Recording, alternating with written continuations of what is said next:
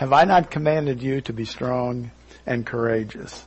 not be afraid nor be dismayed, for the Lord your God is with you wherever you go. And that's really a wonderful uh, promise because it's not just wherever we go, but whatever we, we do, wherever we go. And the Lord is with us. And if He's with us, um, then He is not only protecting us, providing for us, and assisting us. And that's very important to us tonight as we continue our study and move into the dialogues uh, in Job. Uh, we're beginning uh, Job this evening, Job three, and so it's uh, it's wonderful for us to um, realize the importance of who the Lord is, uh, what He means to us, and also what we mean to Him. So let's take a few seconds as we prepare for our study this evening. Uh, it's simply a matter of confession of sins, and then I will open us in prayer.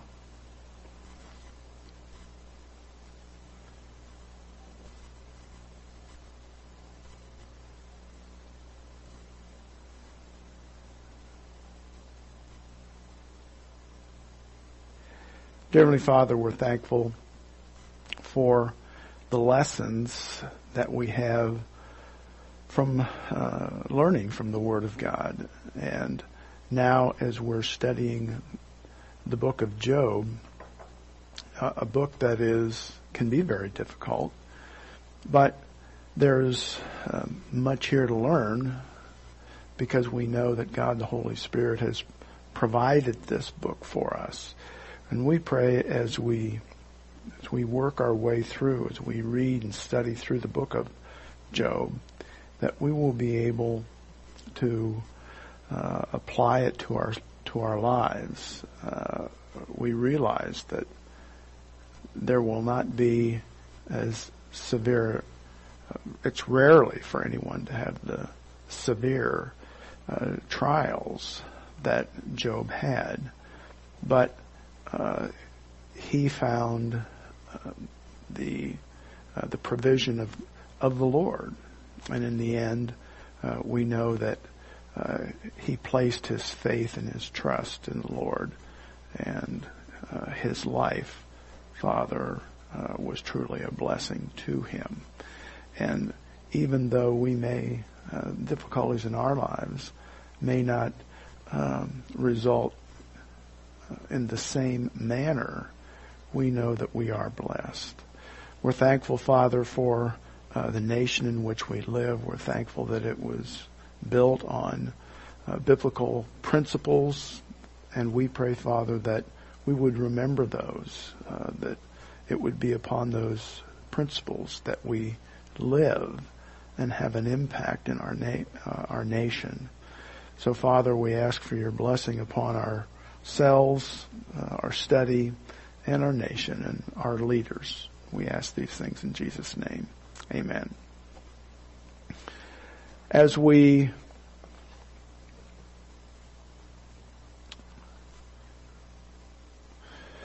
look to the book of Job, we're going to see in Job 3, verses 1 through 26. That's the, uh, the entire chapter. And in it, Job expresses his frustration. And what I'd like to say as we begin, uh, I know that there are many times in our lives when uh, difficulties, uh, anguish, problems uh, s- slip into our lives, and we are frustrated. Uh, we're disappointed. Uh, we can even be angry uh, we can blame God. Um, Job uh, has uh, difficulties, um, disasters in his life, and as we read through Job 3, we see the frustration in his life, life uh, from all the things that, that have happened. Uh, not only did he lose uh, his uh, his wealth uh, and his family, but then he became ill. Uh, we're not completely certain what those that illness was, boils, something similar to that. But uh, many might think, well, he shouldn't have bothered him. But I, I, I think it would be very difficult for any of us to go through that type of existence and not um, wonder, uh, ponder the reasons for why God has either directed or allows it uh, to happen. But we are going to see as we continue uh, our study that uh, while Job is enduring the difficulties and the problems, uh, the pain and the anguish of what's happening, that he he really holds on to his faith. Uh, there are comments here and there as we go through these 42 book, uh, 42 uh, chapters um, that at times cause us to wonder. But uh, I do believe that if we were in that situation, not only would we probably have the same questions that he has, uh, we would probably go much further than that. We're also going to see, uh, as we progress through the book, that he has friends. And the friends, uh, in trying to dialogue with him, are trying to help him, and I think that that's uh, really what they were trying to do. They were trying to help him to recover spiritually because they believed that that was the problem that he he was facing. They were trying to convince him that that's what he needed to um, recover from uh, some sin that uh, has caused the uh, discipline in his life. And of course, we know that that was not the case. Now, uh, this evening, as we uh, study chapter 3, we're going to see that um, uh, we're going to see the, the dialogue that we're we're going to see uh, through the book, starting in Job, Job uh, three. Uh, we have a prologue and an epilogue, and those are narrative. Um, the the rest of the book, the center of the book, uh, Job three, beginning in verse two, we have a poetry, and that's one of the reasons that uh, the center part of of Job, um, the poetry is always challenging uh, to uh, in, uh, to translate and interpret. Um, uh, Hebrew po- poetry poetry is not simply a matter of uh, of rhyming. As a matter of fact, we will in English will never see a rhyme. Uh, one of the big reasons is because rhyming is not something that is even uh, found in the Hebrew text. Um, but uh, the uh, the words that are used can sometimes be uh, very challenging to understand and then interpret. Uh, tonight, we're going to be looking at Job. Uh, next week, we'll talk about his friends, his friends for quite a while, quite a while, and then we'll also come at the end of uh, the poetry, chapter 38, and we'll see God addressing Job. Um, so uh, this evening we will be in chapter three, And uh, I wanted to show you one. I think I, oh, I did show you the, the other slide here. Uh, chapter uh, 3 is Job's death wish. And so we have uh, his his death wish begins, um, and then there are other um, sections that we'll see, but not tonight. First of all, we're going to see Job's wish that he had not been born. He's going to approach um, his existence in three different ways. And the first one is that he wished that he had never been born. And that is chapter 3, verses 1 through 10. Um, the uh, the wish there that he'd not been born is really he he wished that he'd never been conceived. Secondly, we see that Job's wish is that he had died at birth. And those verses are 11 through 19. Uh, and he goes through this, if in fact uh, I had been conceived, then, uh, and made it through the gestation period, uh, then at birth, he wished that he would have died at birth. And then thirdly, we'll see in verses 20 through 26, Job's wish that he would die now. That's how he would approach it. We to understand that, that he would have died at that time, at then, as he is uh, speaking with his with his friends. And so those are the sections that we'll hopefully uh, address tonight. And again, as we read through this, it's not always easy for us to understand. Uh, Job is one of the very earliest books, uh, at, at particularly whether it was when it was written, but Job's life was probably uh, may have even been prior to Moses writing um, the Torah. Uh, so Job's life uh, is uh, the historical uh, evidence and uh, events around his life sometimes are a little uh, difficult for us to place. But Job's life is still important to us from the standpoint that we need to to, lead, to, to read about him, uh, read his uh, attitude, and realize that uh, our lives probably uh, are not that much different, with the exception that I think Job's life is uh, well beyond the the challenges of Satan's uh, focus are well beyond what happened to us.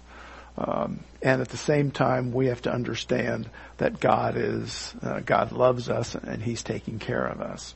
So, as we begin, uh, the end of chapter 2, we saw that his friends had come from uh, wherever they lived, and when they saw him, they were grieved and uh, were told that they uh, did not speak for seven days. Uh, but as we begin chapter 3, the silence of Job and his friends is broken. And it's broken by Job because he is uh, groaning, he is um, speaking from the standpoint that life is um, is not worth living. That he had uh, he uh, he uh, wished that he had never been conceived, that he had never um, been born, that he would have died at the time that he was born, and uh, at the time that he's speaking, at that time uh, he longed to die.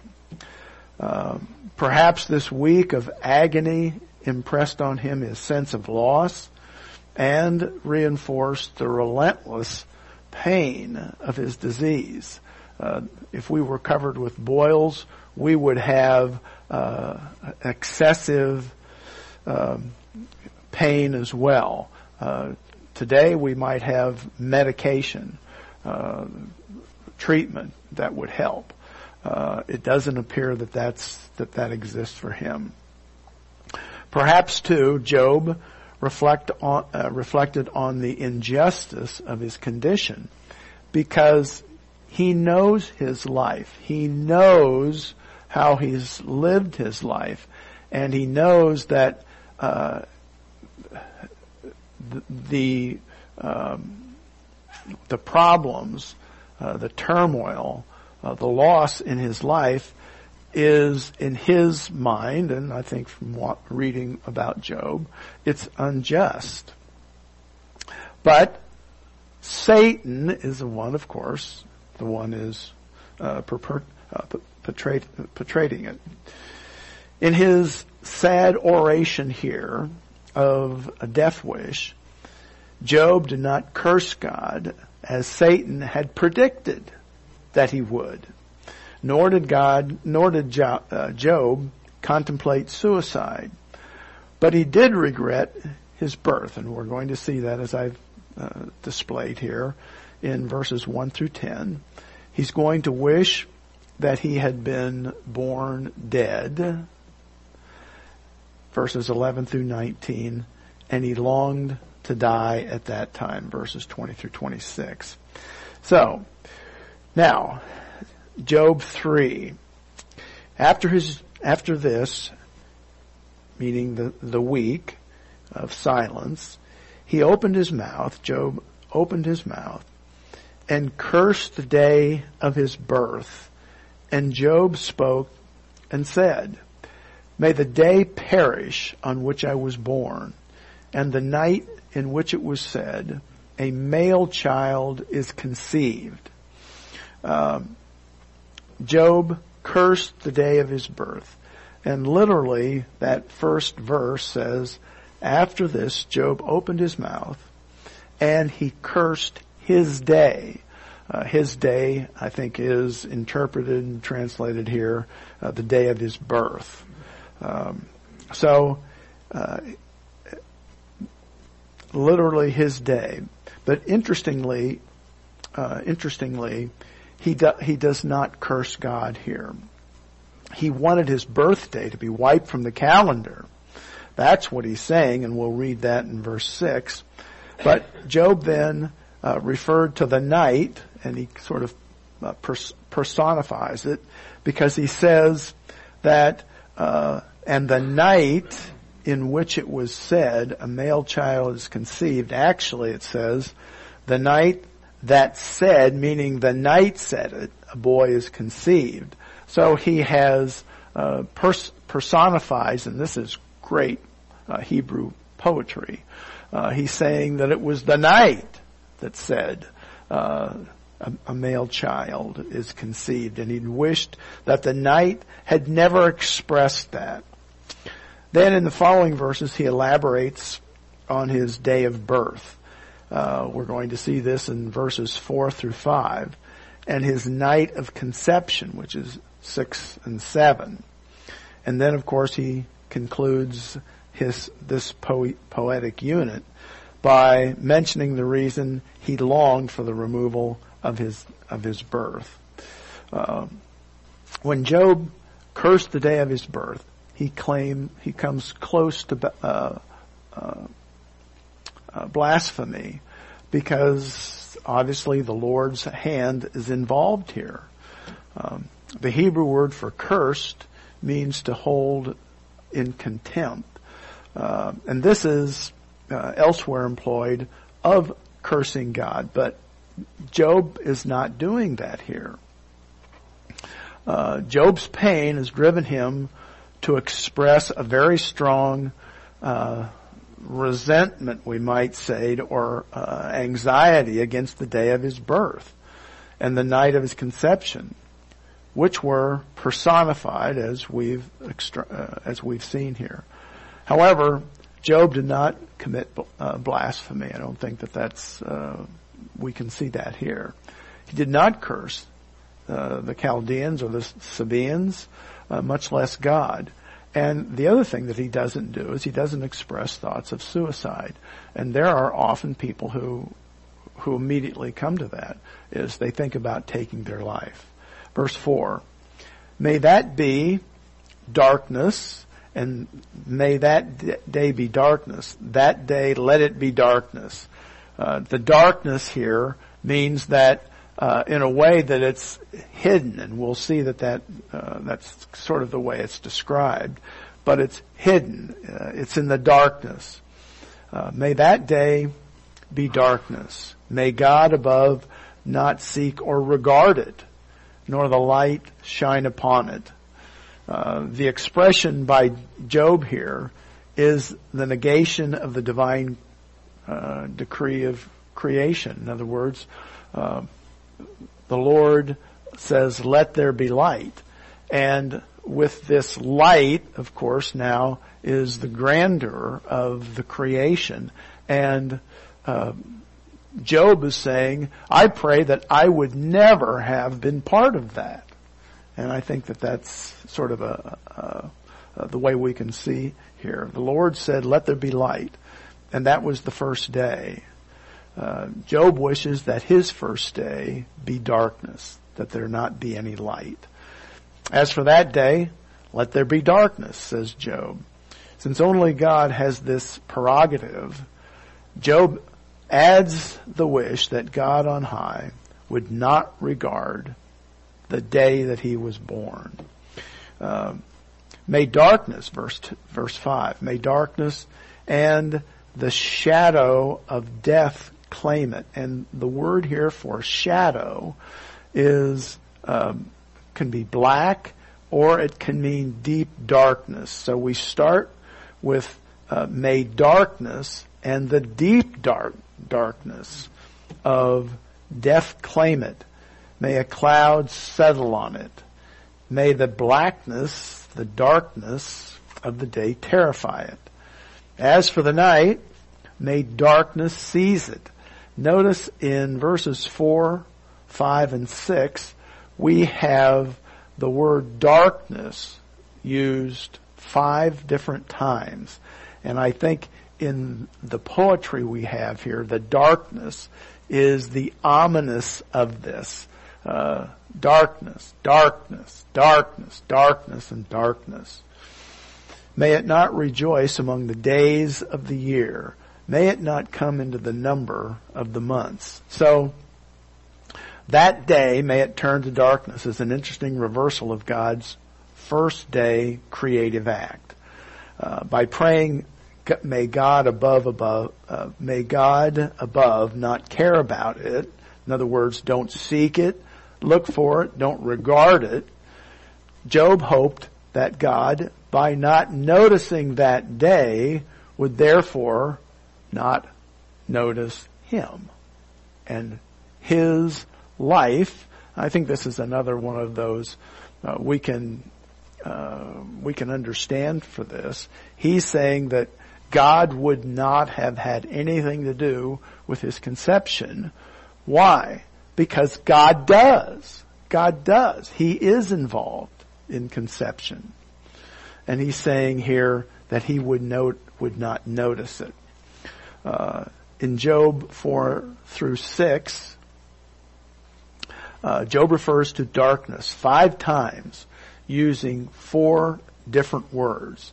He longed that the day would be darkness, first of all. And he asked that darkness, we could say, deep darkness here, um, be uh, the day that he was conceived. Uh, we also see that blackness would overwhelm its light, so that the blackness uh, shuts out the light. Uh, the work, for, the word here for uh, uh, blackness, deep darkness, as, as I've sort of already ex- explained that. Uh, that's what the deep uh, shadow means. And then we also see here the thick darkness seizing the night of his conception. Uh, so we see those five times. The emphasis here on what he's saying, uh, how his conception would have been seen. Verse 7. Oh, may that night be barren. May no joy, shout, come into it. Uh, continuing this persification, uh, persification of night, Job wishes that the night had been barren.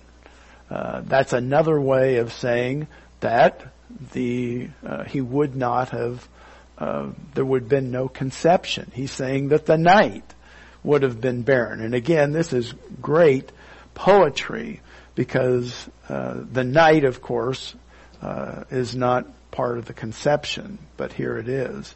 Uh, the word here for barren literally means stony. Uh, stony ground doesn't produce. And so there's another sense here as you as you trans, translate through here. Uh, the night being stony, uh, barren is uh, a, a, is a fine translation. Uh, says that his mother would have been barren, uh, as unproductive as stony ground. Stony ground. Emotional, uh, emotional near Easter, uh, Easters uh, customar- customarily would shout uh, when a boy was born, and that's not to say that they weren't happy when a daughter was born, but the son was the one that would uh, uh, produce uh, or the uh, the line of the family, and so that was very important. And he says here that um, there would not be no shout would have come. Why? Because there would have been a birth. Verse 8, may those curse it. Uh, and it is the, the word for days. May those curse days, may, they, may those who curse days curse the day is the sense here of verse 8. Those who are ready to arouse uh, Leviathan. Now, Job's uh, words, may those who curse days curse the day, uh, those who are ready to rouse Leviathan refers to a custom of enchanters who claims to make a day unfortunate. Now, they would be there to curse someone. They would bring a curse. Uh, and one of the ways that they would do that, they're saying here, is that those who uh, present this curse would also be able to raise the uh, this sea monster or even a land monster, Leviathan. Um, it's interesting uh, in um, reading about this verse. Um, it's uh, it's believed that this probably uh, refers to uh, mythology, a seven-headed sea monster of the ancient Near Eastern uh, paganry.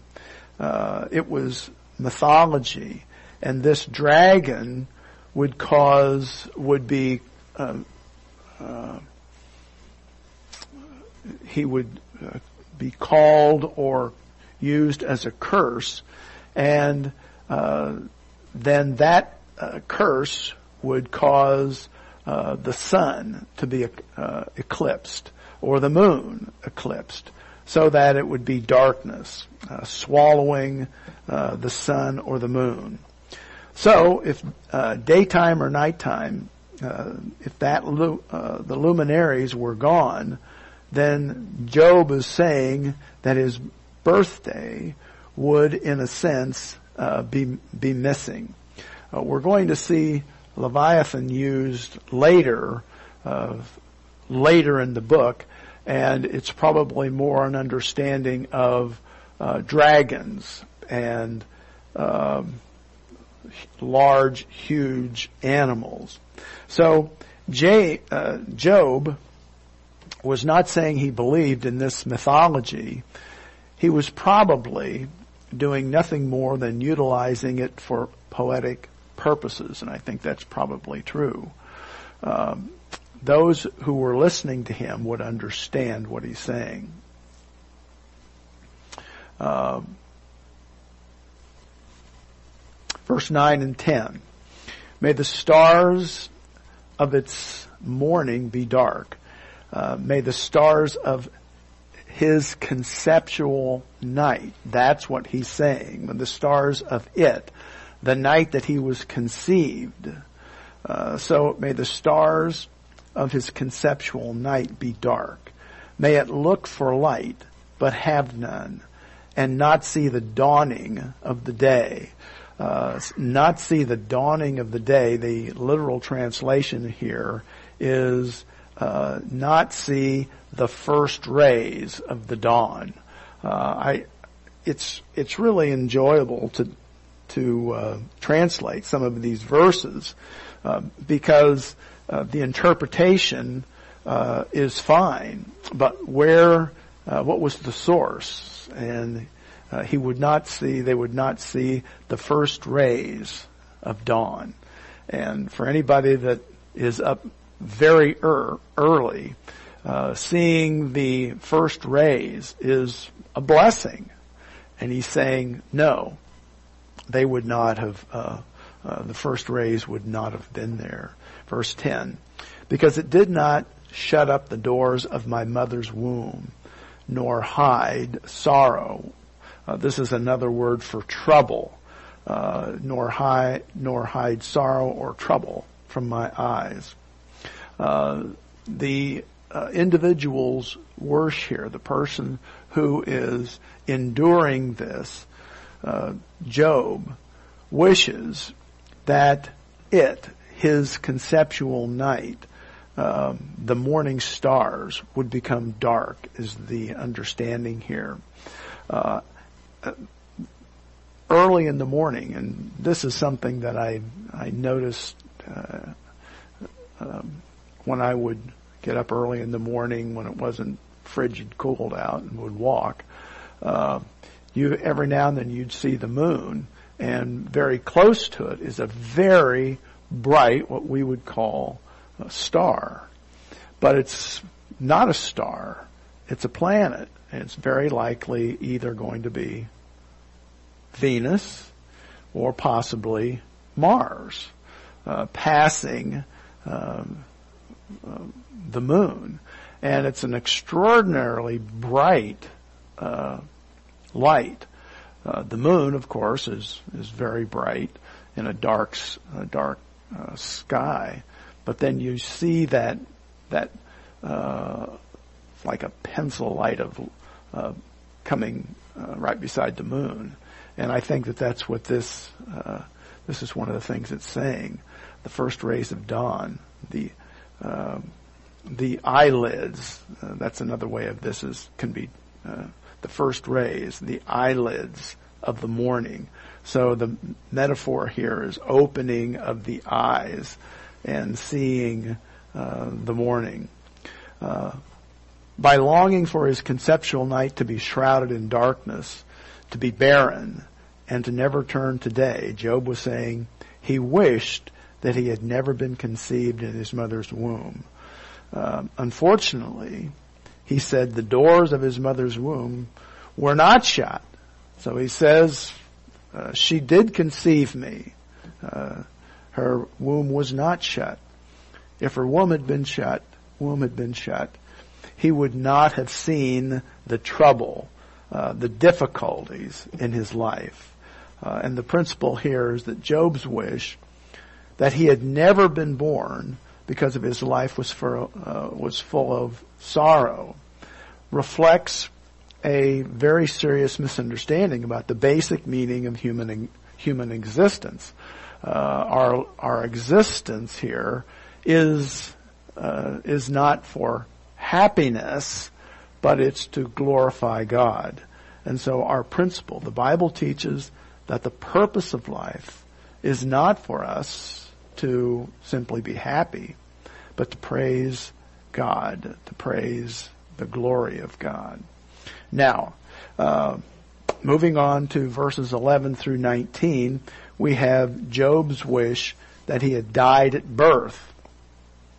Because Job's desire to blot out, blot out his night of conception and the day of his, uh, then his, uh, his birth could not have been fulfilled. But, uh, he, did. He was born. So he longs now to be stillborn. Um, he thinks that he says that he would have been better than his present condition where he is. So after cursing, after cursing his birthday, he uh, he subsided into a quieter reflection on the trouble-free condition he would have enjoyed if he had not been born. Verse 11. Why did I not uh, die at birth? Why did not perish? Why did I not perish when I came from the womb? Why did the knees receive, uh, receive me? Why did the knees receive me? Or why the breast that I should nurse? Uh, verse 11 is the first of five whys that we're going to see in the rest of this chapter. Why did I not die at birth? Uh, why did I not perish when I came from the womb? So he's saying here, why was I not stillbirth? Or a miscarriage uh, could have resulted uh, in death. Uh, so uh, he he repeats the same idea in verse 16. Uh, Job asks two questions here. First, he wondered why he could not have died as he came from the womb. He voices the same complaint again in chapter 10. We'll see it again there. Having been born dead would have been better, better than his present existing uh, existence of suffering. In the second question, the receiving of the knees uh, could possibly is means one of two things. Um, the more natural way to interpret that is that he would be laid on the uh, knees of his mother. But there was another custom that was done uh, at that time, is that uh, the baby would be taken after the birth while the mother was recovering and would be given to either the patriarch uh, of the uh, of the family or maybe the eldest uh, woman, like we would read in at the end of uh, the book of Ruth. Um, and then the child would be blessed, and so it's possible that uh, that why did the knees receive me, or why the breasts that I should nurse? So the first part there could very well be that it is the mother, or it could be to the uh, the patriarch or the matriarch, uh, and then of course the breast that I should nur- I should nurse. Verse 13 through verses uh, 13 through 15. For now I would have laid still, lain still, and been quiet. I would have been asleep. Then I would have been at rest with kings and counselors of the earth who build ruins for themselves or with princes who had gold, who filled their houses with silver. Now, this says uh, that he would have lain, had he been born still, uh, he would have been quiet. An- another way to see that, he would have been at peace. I would have been asleep. Then I would have been at rest with kings and counselors of, of the earth. What does that mean? The sense here is um, the next phrase, who build ruins for themselves or build palaces now desolate. Um, the sense here is uh, for their uh, deaths, their burial, there would be uh, places for them to be buried. And he's saying, I would be at peace, like these kings and these counselors uh, who build uh, ruins, but more along the line of uh, places that uh, would become desolate. Uh, and it says, um, or with princes who had gold, could build these places, who fill their houses with silver. Verse 16. Uh, or why was I not hidden like a stillborn child, like infants who never saw light? Where the wicked cease from troubling or turmoil, and there the weary are at rest. Where the prisoners rest together, they do not hear the voice of the oppressor. They are small, and uh, the small and great are there, and the servant is free from his master. So, longing to have been, longing to have been a, been miscarried, uh, hidden, buried is another word here, where it says. Uh, uh why was I not hidden? Uh, another word here, another uh, understanding of this word is buried.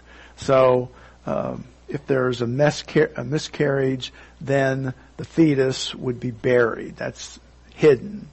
Uh, like an infant who never saw the light of day. That's the, the understanding here, I believe. Job again referred to the restful condition he would have had in death uh, he would have been at rest. He would have been at peace. Um, uh, there, the wicked, Job thought, no longer are in turmoil. Uh, there's no agitation or raging uh, in their restless sin and rebellion.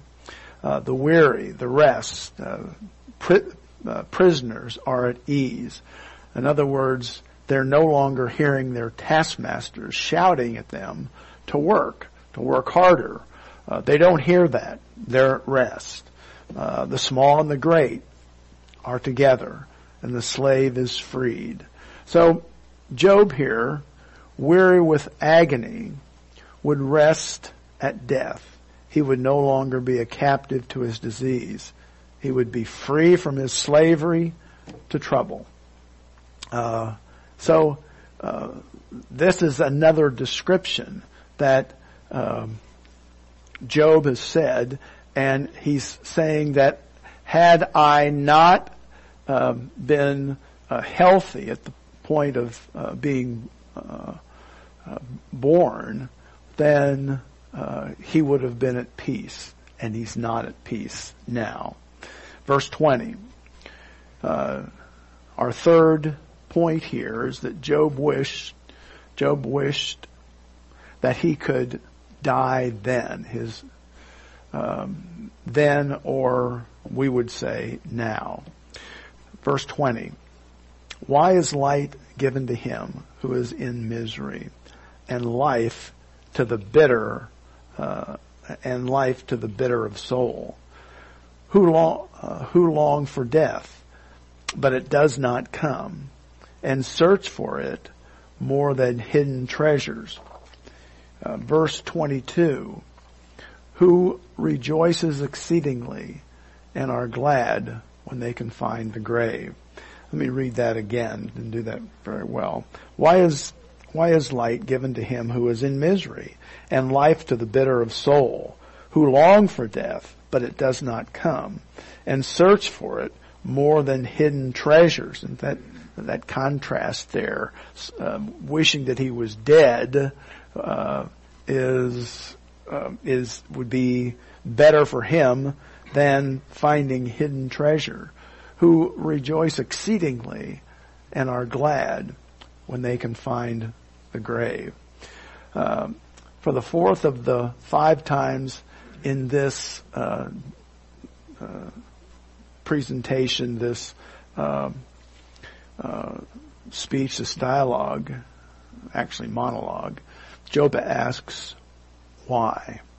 See, since he had been conceived and born, and since he was not stillborn, he longed to die, then as an adult. So he says, it's time for me to die. That would end his suffering. And yet, death did not come. Uh, referring once again to the subject of light and darkness as indications of life and death, he asks, why is life given to those in misery and life to the bitter of soul? Uh, notice there the, uh, the Hebrew uh, poetry there. Light is life. Uh, misery is bitter of soul. And so that, uh, that is uh, a, a, good sign of, of Hebrew poetry. To Job, it seems strange or in Congress that people like himself who are physically miserable and uh, inwardly bitter are given life. He's saying, why, why would I still have life here when they really don't want to have life? Uh, the Hebrew word here for misery is related to the noun trouble. Uh, neither those who wait quietly, who long for death, nor those who search for it find it. That's what he's saying. He's, it's better. Uh, death does not come. Like buried treasure, it is not found. When sufferers finally do reach the grave, they are glad and rejoice because death releases them from the pain. Uh, once more, uh, Job here is not contemplating suicide. Uh, he simply is wondering about uh, loss of life and who would he be thinking uh, he would be thinking God is the person who would do that, would take his life. 23. Why is light, uh, light given to a man whose way is hidden and whom God has hedged in? For my sighing comes before I eat. In other words, he's not hungry and he wouldn't eat. And my groaning pours out like water. Uh, Job here bemoaned that God had hedged him in. He is hedged in this suffering. Uh, he's hedged in so that he cannot die. The irony is that Job perceived God's protective hedge around him as keeping him from uh, uh, from a desirable death, we could say. So God is protecting him from this desirable uh, loss of life. Uh, and this is a typical feeling of those who suffer. So Job, uh, Job again asks why, and this is his fifth uh, fifth why in this chapter. He says why life should be given to someone who does not want it. Uh, he's saying uh, no longer do I want to live. Joe, and he says that his way here um, his way is hidden. Uh, his path uh, was hidden so that he could not see where he was going. Uh, but I think uh, even another way to see that is that um, the hidden, the treasure, um, is um, is something that would be pleasure, but uh, his uh, his desire is to die. Um, Job uses the word to hedge here uh, to refer to God's restrictions on him. His suffering limited his freedom of movement. Therefore, Job was sighing rather than eating. His illness had made him lose his appetite. And his groaning was unending, like the water of a waterfall. Verse 25. For the thing I greatly fear, feared has come upon me, and what I dread has happened to me. I am not at ease. I'm not at peace, he would say, nor am I quiet. I have no rest, for trouble, uh, agitation, turmoil comes. Uh, at the beginning here, of Job's trials, when he heard of the loss of blessing, he feared the loss of something else, and something other, of the loss of another. And then, hearing of a second one, he feared yet something else. And the loss of that, he would fear something else. And so there was a restlessness here, a turbulent condition uh, that uh, brings us to the end of his uh, his speech. Though he longed for peace with quietness and rest, he experienced only turmoil, uh, pain, and suffering. Job's desire for death, his craving for the grave, uh, emphatically underscores the extremities of his um, the extremities of his financial, physical, intellectual, emotional, and spiritual pain. Uh, and only uh, those godly people who have hoped for, uh, relished, uh, released, uh, who, uh, who, would look, desire to be um, released from life's woe through the the gate of death can fully appreciate Job's mournful uh, wail here. Uh, so Job is saying uh, his his memories of uh, what he was once, and all of that has been lost, and now his health is uh, on the brink as well. So Job here voiced not the in- injustice of his plight, but the uh, the intensity of it. Um, later, as his agony wore on, he speaks of all of this as something that is unjust. Now, uh, let me, as we uh, prepare next week for verse uh, chapter four, and my desire next week is we'll uh, we'll encounter Eliphaz uh, and his comments, his comments to um, to Job, and we'll see them in chapter four and five. And I hope to be able to cover both of those uh, next week. But in preparation for that, uh, we're going to see here that. Uh, let me kind of set the um, the stage for that. After Job broke the long, week-long silence with his outcry of his outcry of anguish, his three companions, uh, Eliphaz, Eliphaz, uh, Eliphaz, Bildad, and Zophar, uh, felt compelled to speak. Shocked at his death desire, they took on, they assumed to themselves the responsibility of correcting Job for his brash remarks. In other words, they're prepared now to correct Job. Each friend spoke and was in turn and in turn answered by Job. So we'll have Eliphaz and Job, Bildad and then Job, and then uh, Zophar and then Job. That's how this is going to work. We'll have these cycles, three different cycles. Uh, so, uh, throughout their speeches, the friends remain adamant in their theological position. And what is that? Their view was that the righteous are rewarded and the unrighteous are punished. So Job having, having willfully sinned, was indeed need of uh, repentance, they would say. Their logical reasoning was as follows. All suffering is punishment for sin.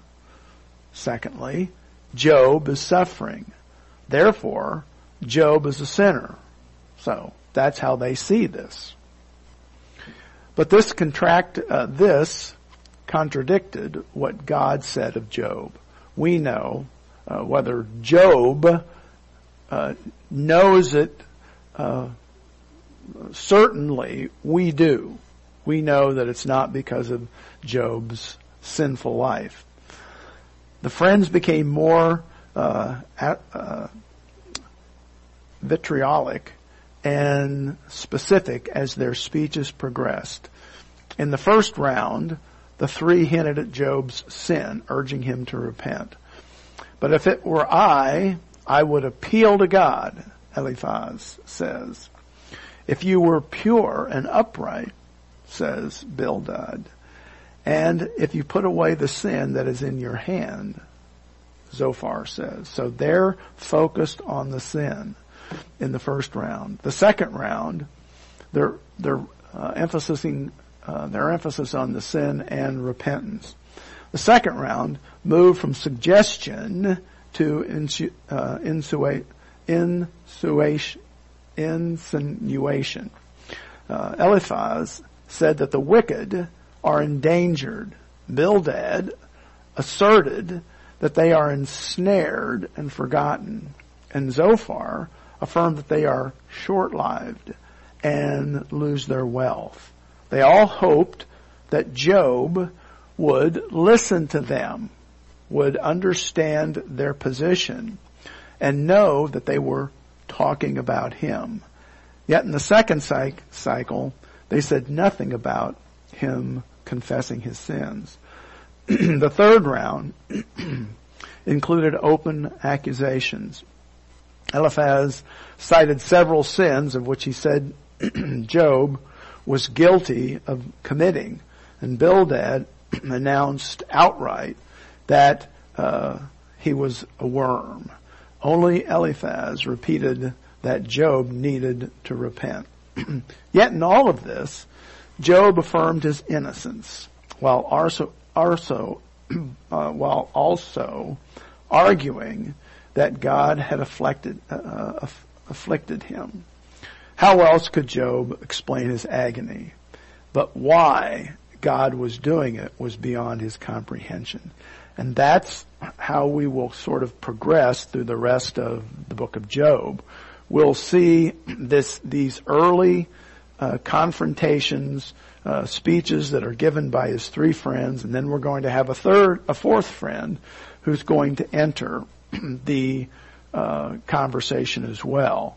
And there is uh, a lot of questions that are asked, and I think uh, as we go, uh, they're they're intriguing because these are questions that humans would ask, and very often when we hear someone is ill or something has happened to them, we, one of the uh, thoughts we have is, hmm, I wonder, uh, you know, what, uh, what they've done to violate God's laws. How have they sinned?